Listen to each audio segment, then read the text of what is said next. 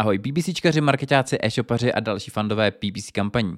Víte, jak vyhodnocovat marketingový přínos jednotlivých kanálů? Chcete znát tři důvody, proč se začít hrát v GA4 už dnes? Chcete si zopakovat Google audience a dozvědět se, co novýho je na s Vítejte u PPC Podcast.cz a vašeho oblíbeného přehledu novinek ze světa PPC, kliky, bydy, noviny.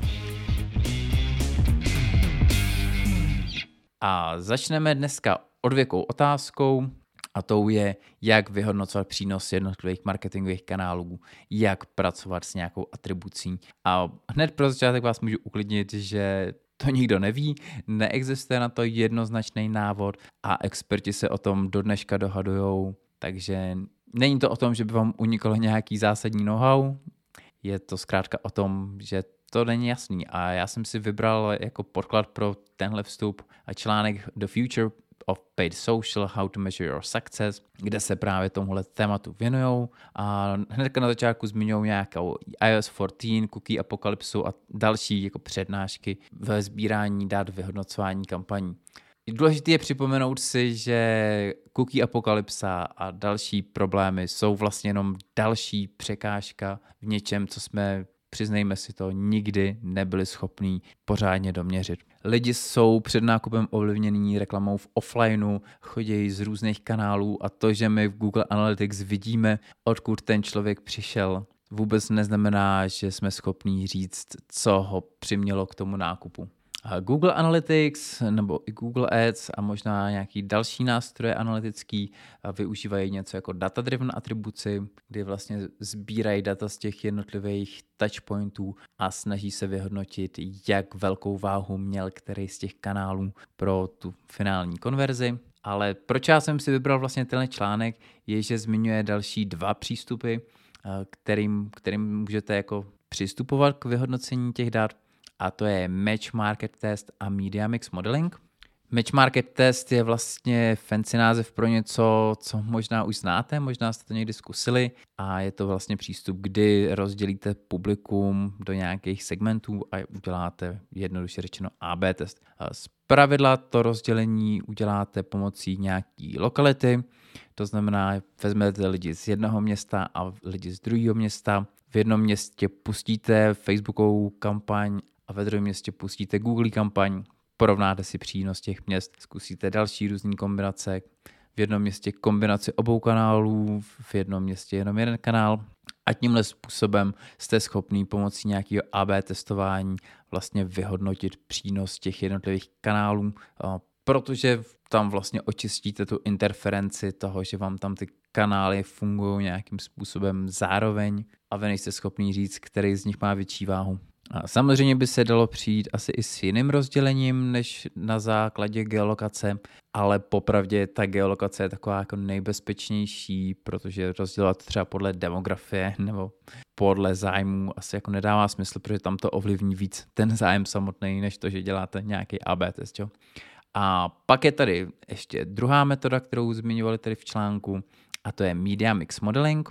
A Tady už je to trochu složitější, je to přístup, který se využívá spíš dlouhodobě. Potřebujete data za dva až tři roky, eh, kdy se výkon spendy těch jednotlivých kanálů nějakým způsobem proměňovaly a vy pak na základě toho, jak se měnily spendy v jednotlivých kanálech a jak se vyvíjely celkové výsledky, očištěno od nějakou seasonality, sezónnosti a tak dál a tak dál, jste schopný pomocí tohohle modelu zase vypočítat nějakou váhu, nějaký přínos těch jednotlivých kanálů. Popisku téhle epizody najdete zase odkaz na článek, kde se tomu věnou trochu víc.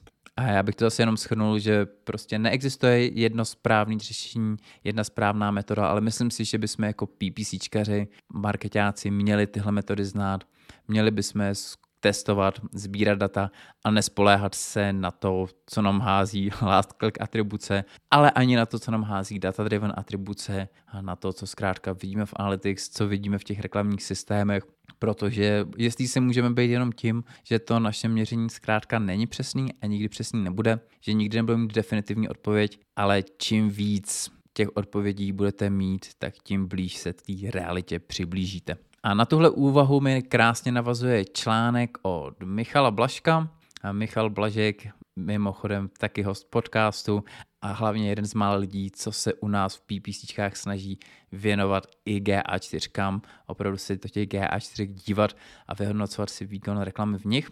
A doporučuje tady tři přehledy, na který byste se měli podívat. A hned ten první přehled je podle mě skvělá věc, která vám pomůže s tím, o čem jsme mluvili, a to je vyhodnocování přehledu těch jednotlivých kanálů. A je to přehled, který se jmenuje Segment Overlap Report a vy si tam můžete přidávat jednotlivé segmenty a dívat se na to, jak se překrývají. A jeden z těch segmentů můžou být právě lidi, kteří u vás nakoupili. A to znamená, že vy tam přidáte segment lidí, kteří u vás nakoupili a podíváte se, jak se překrývá se segmentem lidí, kteří přišli z reklamy na Facebooku, se segmentem lidí, kteří přišli napřímo, kteří přišli z jiného reklamního kanálu. A tady na první pohled uvidíte, jak spolu jednak ty segmenty vzájemně korelují, jak se navzájem podporují, jakou měrou který z nich přispěl k tomu, aby došlo k dokončení té konverze.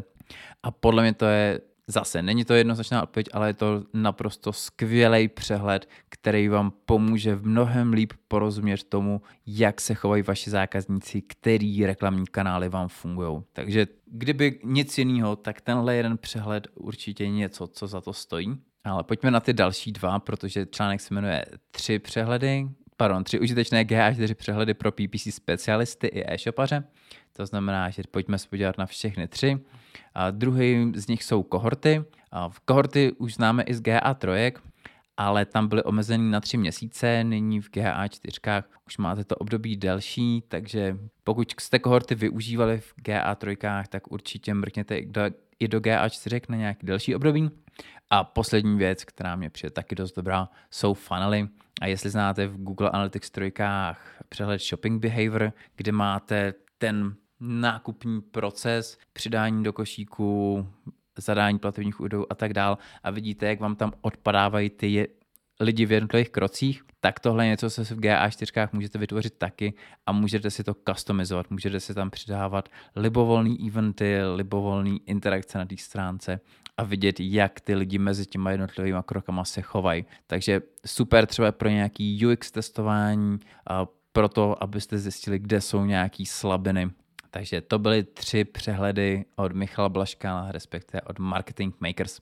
A než budeme pokračovat dalšími články, udělal bych malou pauzu, abych poděkoval všem přispěvatelům na PIKy. Vaše příspěvky jsou pro mě opravdu velkým povzbuzením a dávají mi sílu nahrávat další a další epizody. A jako malý poděkování najdete už teďka na PIKy články, které se do dnešního výběru nedostaly.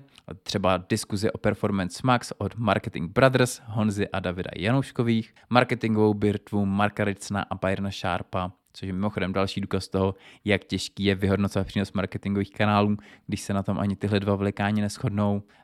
Ještě je další podcast nebo šablony pro tvorbu zákaznických cest, takže moc krát děkuju. A pokud mě chcete vy ostatní taky podpořit, vyražte na piky.cz lomeno ppcpodcast.cz piky p i c k e y.cz lomeno ppcpodcast.cz.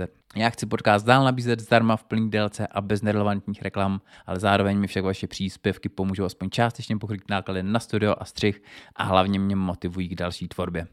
A teď zpátky k novinkám. A máme tady jeden článek, který je takový hodně back to basics, je to vlastně jako přehled a Jedná se o přehled audiencí na Google. A pokud se PPCčkům nějakou dobu věnujete, tak víte, jak audience fungují, jak s nimi pracovat, víte, co jsou affinity a in-market audience, znáte teda marketing.